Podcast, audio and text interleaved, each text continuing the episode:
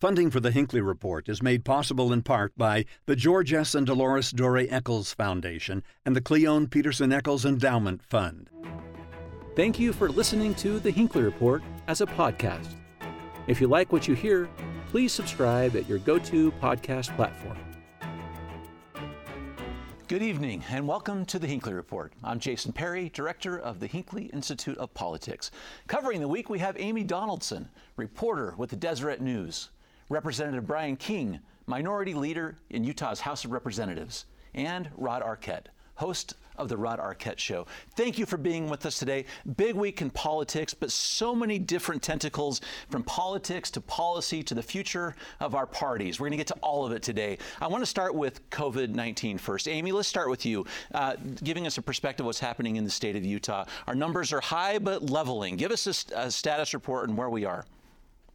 Well, we, we passed a grim milestone this week. Uh, just yesterday, we passed 1,000 deaths. 1,016 Utahns have been lost to COVID. Um, we're averaging about 2,800 cases uh, over a seven day period. Our positive rate is about 26.2%, um, which is down. It got up as high as like 30. I mean, I think we had one day where it was 42%, just that single day. Um, but the bottom line is uh, half a million um, a quarter of a million Utahns have uh, tested positive for COVID. Um, so it's been, I think, a really tough week in a lot of ways. So true. Representative uh, King, uh, so many people are talking about our numbers, and it turns out people are still not wearing their masks. Yeah, I, and it's remarkable, isn't it? I mean, it's, I have some people emailing me in my capacity as representative who say, shame on you for talking about this in as aggressive a manner as you are. Everybody knows masks don't work. There's no evidence to show masks work. And I just go, I don't know what universe you're living in, but this is not what anybody who with knowledge says. And in fact, the, the evidence, the best empirical evidence shows that masks are very effective when combined with social distancing and combined with small groups and, you know, avoiding public exposure to people that you don't know. Those are remarkably effective effective at holding down the numbers. So I, I think we just have to keep going up, uh, you know, doing the best that we can. And I have some thoughts about whether the state is doing enough, but you may ask about that. Yeah, later. I want to talk about that in just a second too. But I, I want to ask this question uh, to you, Rod. Uh, up through, up to the election, so many of us, even on this show, talked about the politics are at the heart of the mask. Right? Are you a Republican? Mm-hmm. You can tell if you're wearing a mask or not. If you're a Democrat, has that changed at all in your mind since the election, or does that division remain? I think the division still remains. Uh, I'm going to I'm going to make question your point you made that people aren't wearing masks. I think a lot of people are still. I mean, as I go out shopping, the limited holiday shopping I've done so far, or to restaurants, I was at a fairly good sized restaurant and eating the other day, and everybody's wearing masks except when they're eating. So I think they are. It was interesting today. I saw this study. It's a French study that just came out this morning, I think, which basically said, you know, um, wearing a mask lulls you into a false sense of security when it comes to social distancing and social distancing may be even more important than a mask. And so I think the mask wearing is still very, very political. I personally see a lot of people wearing them, but I think that was an interesting study that with a mask, you're lulled into this sense of security so we can get Mm-hmm. a little bit closer, and, and really the social distancing is a key. Yeah, and, and the next well, thing that's. I'm gonna, Go ahead, Amy. I want to jump in on the are most people wearing masks because I think one thing there's two issues with that. I've been covering these protests where people are not wearing masks. Um, where they feel like it's an infringement of their civil rights to be asked to wear a mask or to have a mask mandate um, from the government. Um, so there are a good number of people who are not participating and not wearing masks. I think it, when you're talking about schools and churches, you you have there's some control. I think you saw the LDS church leaders come out, which I've been saying faith leaders need to step up into this space because in Utah especially, people respond much better to faith leaders and very direct messages than they do political mandates or political messaging. messaging.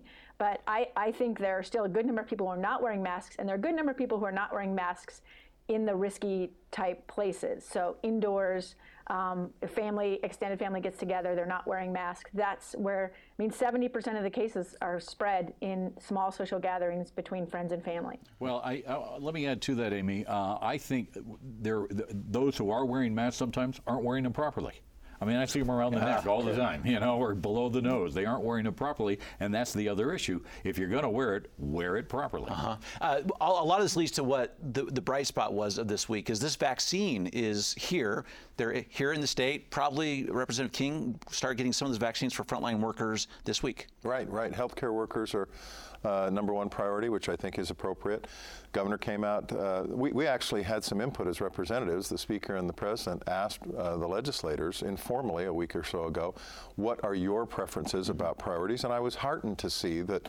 Uh, there was a lot of uh, common feeling that those who are on the front lines in terms of health care, in terms of first responders, uh, and vulnerable populations, the elderly, folks in long term care facilities, folks in hospitals, things like that, uh, need to get uh, the vaccination first. But it was interesting to see and heartening for me and to see the governor say that teachers yeah. are right up there next in line, which I think is a good thing. Amy, let's talk about this for a moment because that is a huge uh, step forward in terms of, uh, of the, the policy for the educators, right? This is something the teachers have been talking about. If you want to get our kids back in school, it's going to require vaccines for these teachers. Talk about how big of a step that was for the, the governor to make that statement.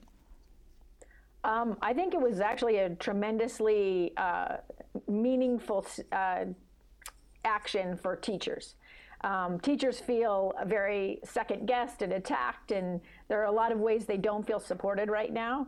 Um, I don't think a lot of them even got the five masks that were promised at the beginning of this pandemic. You know, there were PPE that was promised to teachers that they ended up fundraising for themselves and buying for themselves. Some of the districts stepped up, but you know, some of those promises just didn't materialize. So I think more than anything, it was um, an emotional lift for them to be able to hear yes, we see you as this important that we're going to put you at the front of the line. Mm. Um, I think vaccines are going to be your next political debate, though medical, political, um, you know, the same way masks have been. Yeah, I, I want to talk about that because it's a great point. Even as you mentioned, Representative, uh, that you and your colleagues were questioned about that. There are people that said, "Wow, is this wait? Is this a political question? Is that why we're asking about these priority lists or something else?" Which is why you see some people saying, "Well, who's really in charge?" of making these decisions. Yeah, no, I, well, and, and as Amy says, I mean, you're going to have a significant portion of the population that says, uh, I don't think so on the vaccine. And I've had many emails saying, please make sure that the vaccination process is an opt out, it's optional, it's not mandatory. Uh, you know, it is. It, it isn't going to be mandatory. I don't think. I don't see how you can make it mandatory. But but I do think that there has to be, and every public health official I've heard talk about this says, there has to be a certain level of vaccination or you're not going to have the kind of immunity, herd immunity, that we want to develop. It's got to be up 75, 80% or you got problems. So I don't know that we're going to get to that number in Utah because there are a lot of people who say vaccinations of any type, I'm not going to have anything to do with it. And they certainly are even more suspicious of this particular vaccination. And the challenge is going to be picking up on that. If it is the Pfizer vaccination, it comes in two steps. And after you get the first the first vaccination, it's another month or five weeks, and you'll still have to wear your mask. You'll still have to social distance during that period of time. So, will people even follow up and get that second shot? Yeah. That's going to be the challenge. And rolling this out, not only in the state of Utah, but around the country and around the world, what a task that is going That's to be. be. Huge. That and we're going to have to see how we do. Uh, let's talk about how this was going to roll out into these schools because it's such a great point about these teachers.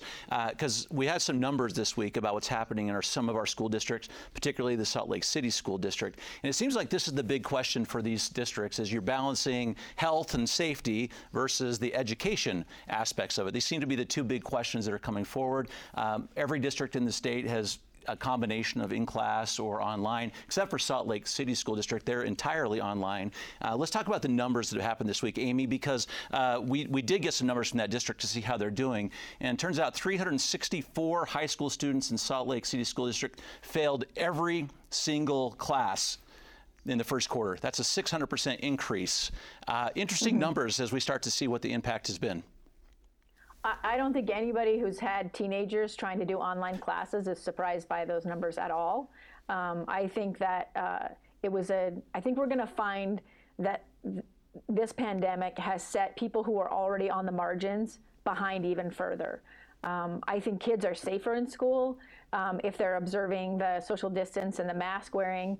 Um, just like you see lower rates among sports teams, when there's a reason for somebody to take these precautions, to be careful, uh, they're doing it. It's it's out with their friends after school or at home that they're not taking these precautions. And the kids who are already at risk are more at risk now. And they are living in multi generational homes or they're living in homes where if somebody gets sick from work, they can't isolate.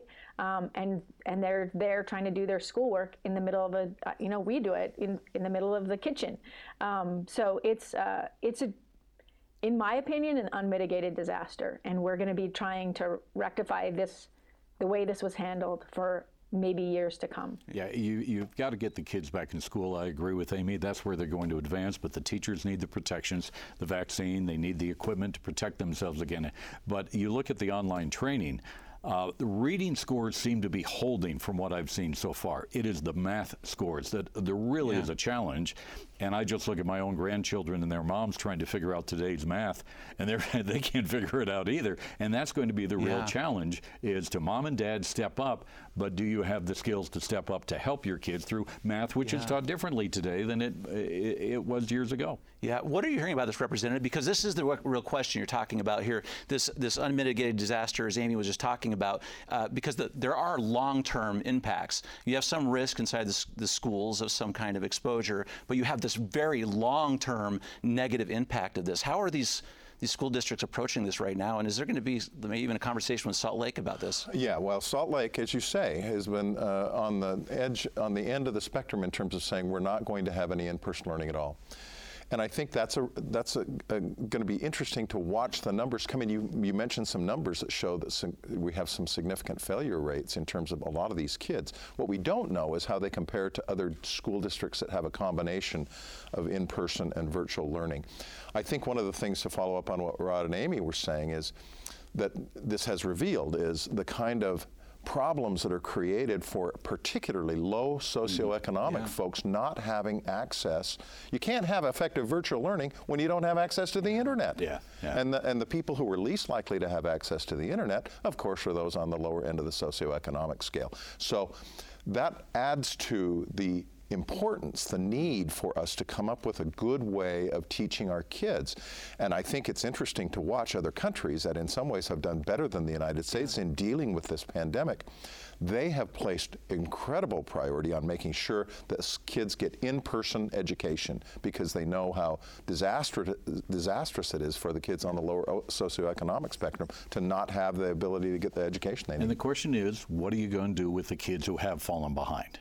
Do you hold them back for a year? Do you advance them? How much remedial education? I mean, that Amy is in there, and I can see her shaking yeah. her head as well. What do you no, do with, yeah. I mean, with the kids, these kids? Bottom line yeah. is, it's going to hurt their confidence. It's going to yeah. hurt them emotionally in ways. It's going to disadvantage them across the board in ways that we haven't even you know begun to figure out and unravel yet and i would just piggyback on what brian says you don't have access to the internet. You may not have the equipment the computer or or the the technology you know the actual hardware in your house or you're sharing with uh, two or three brothers and sisters and your parents probably work two jobs. They're probably essential workers. Yeah. so they're not sitting there making sure you're doing the homework. Even if you're doing your level best to participate listen i helped my granddaughter with an online kindergarten class, and these teachers deserve a thousand times what they're making. I don't know if you've ever tried to do a Zoom call with five-year-olds. Uh, it, it, was unbelievable, and I it just kind of drove home to me all the things I've been hearing and reading through my job. I just thought this is a 45 minute. She gets 45 minutes of kindergarten. I, that's not enough. Yeah. Well, Jason, you know, it's an interesting thing that you see some of the representatives and senators on the who represent those areas, the underserved uh, areas, uh, that have more so lower socioeconomic folks in them, they're the ones who oftentimes are most vocal about saying we need to have an in-person option. Mm-hmm. And it's because of this reality that yeah. we're talking about. They know what their constituents have to deal with. And so I think that we're going to see, we may see, you know, one of the things we're handicapped, we're talking about this without having all the data that we need to really analyze mm-hmm. and evaluate how Salt Lake City's performance compares to other school districts. So we got to get all the information and then we can evaluate it intelligently. Yeah, is, is that what they're waiting but for? Brian, oh, don't you think part of the issue is that families are afraid because there isn't a solid plan. They don't understand yeah. and they don't really, a, a, a, solid plan about how they're going to keep people, teachers, staff, and students safe is not being communicated. I think that's a really a bigger issue than where are you safest? Yeah, well, and I think that you're right, and that, uh, one of the reasons that that exists in the way that you're talking about, Amy, is because there's a healthy split and division of opinion among the school board in the Salt Lake City School District about the best way to handle this. Well, is, is that the reason why, Amy, that they can't come up with a plan? Because they certainly haven't well, come up with any real plan. Brian is generous, and I, and I, don't disagree. I don't disagree that there's a difference of opinion, but I also think we have known the science has been out there since the spring. We knew the fall and winter months were going to be tougher. Uh, I see this, you know, at the college level, covering college sports. You know, um, you don't start your season in November and think you're going to do, you're going to play every game. Uh, I think that the plan we had time to deal with this. We had time to get PPE to these teachers. We had time to come up with a comprehensive plan for for all the different situations. There isn't one solution for for one district. One, there might not even be one solution for one classroom. But we don't have that's that kind of leadership, that kind of takeover, and let's just dissect this thing and solve this problem, and then communicate how we're going to keep your kids safe why you should trust us with them. That's not happening. Well, I want to pick up on that, and I think you, uh, what you just said a moment ago, Amy, communication. I think I, I, think from the very beginning of all of this, there has been a lack of really c- good communication because you're getting conflicting reports, conflicting studies, conflicting. Yeah, we're yeah. this, do this, do this, and I don't think there has been a consistent message communicated to people out there, so they go, "Oh, okay, I get it. I understand what's going on." Yeah. Yeah. Well, so this gets to this really great point you made, Representative, just this week on, a, on the radio, KCPW is where you were. Just a really great comment about how our elected officials need to step up, how we need to do more, the governor's office and everyone else. Maybe uh, part of it is related to what Rod was just saying.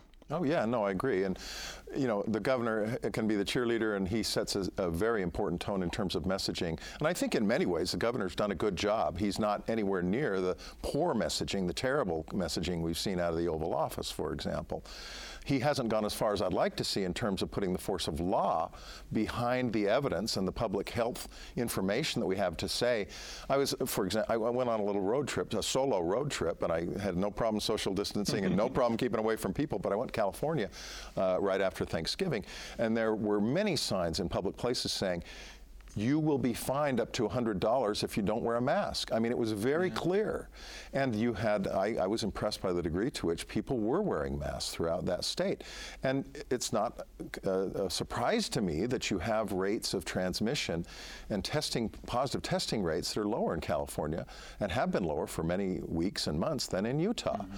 The same is true if you want to take a better example in terms of a state our size. Oregon has significantly more people, about a million more people than we do, and significantly significantly lower numbers of both positive rates and transmissions and infections and deaths.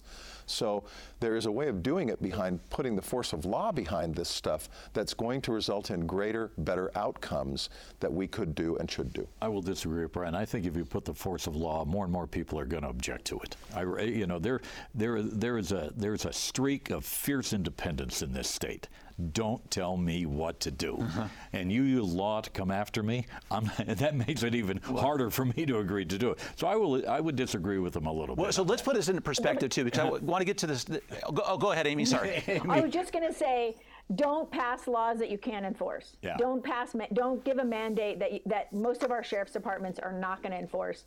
Um, I do think the mandate's helpful, but let's not lie to ourselves and say it's being enforced in every corner of the state. Also, Oregon has more deaths than we do by 100. Mm-hmm. Well, this very conversation kind of goes to the heart of this this next issue, which is so important to us, which is are we going to come together on a few of these these items? I want to talk about polarization in the United States, maybe a little bit in the state of Utah. This this issue kind of lays that out a little bit as well. But I want to talk about the election for a second. So, election's over, the electoral college numbers are in, the states have certified their elections but we still have people fighting about this. Yeah. All right, so, so, give us an idea because we have a lawsuit that's filed, uh, Texas. May, may represent. Take a second, and talk about what that lawsuit was because we have a Utah and Sean Reyes, our Attorney General, that's right in the heart of that. Right.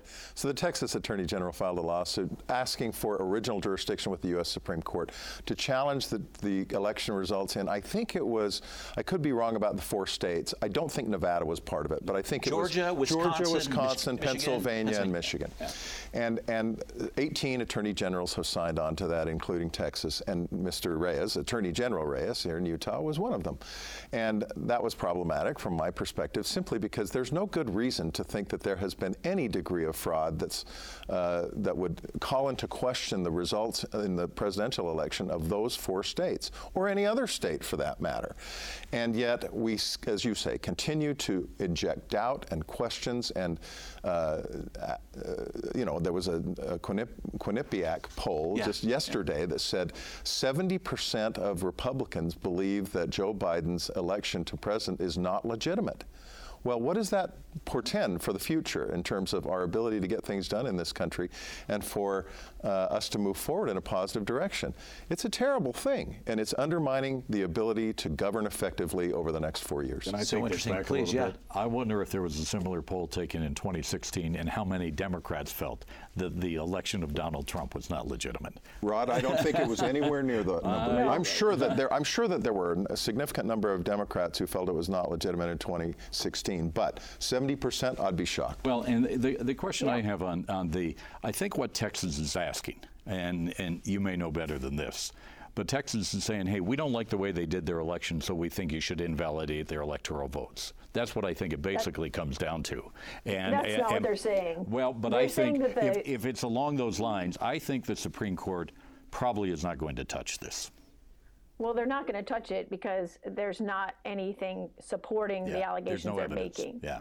Yeah, so yeah, that's right. But, but but to the issue of polarization, I don't see it getting any better. No. Um, there's no. You have 106 uh, Republican representatives who also uh, signed on to this lawsuit.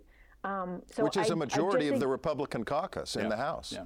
Yeah. Yeah, well, and well, so it just it lends credibility to things that we should, you know, be able to read about and and dismiss. Right? They've hand counted the ballots in Georgia. They've recounted. I think they've they've now determined it three different times, three different ways. Same in Wisconsin. Um, yeah, and so I, I, I feel like we've aired the grievances. We've discussed what the evidence or lack of evidence is, the allegations are, and anybody can see that they're pretty absurd. But I mean, I, I thought the responses from the AGs from the four states in question, they were as scathing responses I have ever seen in legal filings, which are mm-hmm. pretty boring and not fun to read.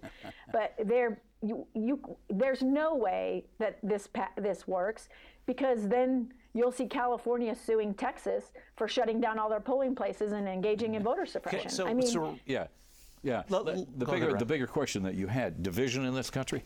It's not going to get any better yeah. for a long, long mm-hmm. time, unfortunately. Well, There's nobody out there. The, the two sides are, are, are as divided as they've ever been. People are divided as they've ever been on so many issues. It's a real challenge. Well, right to, to, uh, to follow up on what Rod says, to a remarkable degree, conservatives and Republicans particularly have been taught and have learned how effective it is for the party leader, in this case Donald Trump mm-hmm. over the last four years, to play that line in terms of the political tactic and yeah. strategy of dividing and having in doing so, ensure that their base is incredibly loyal, incredibly uh, reliable, well, talk about. I'm curious about. about the, do you want to comment on that yeah, first, I want to pick up on that. I think the Democrats have learned a little bit of that too, Brian, and here's why. Dianne Feinstein.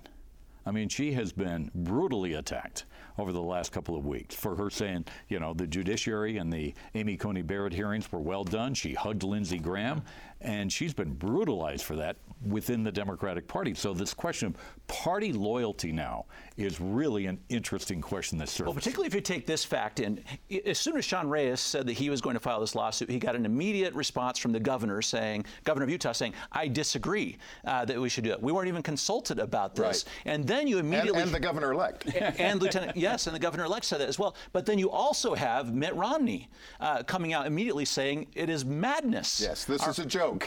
so, I mean, so, so, I mean, even within the Republican Party, which I'm so curious about what you were just that, saying, That's Rod. true. It's interesting that you say that, though, because that's true in Utah, Jason. But as Rod points out, I'm not sure that other states have the kind of healthy division, I do think it's a healthy division, that the Republican leadership, uh, elected leadership in Utah have demonstrated on this particular point. Mm-hmm.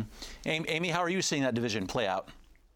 Um, I think I, I, don't see it getting better. I, I think everyone says they want um, moderacy. They want us to come together. They want to love. But what what polarizes? What gets people out to the polls? It's not peace and love.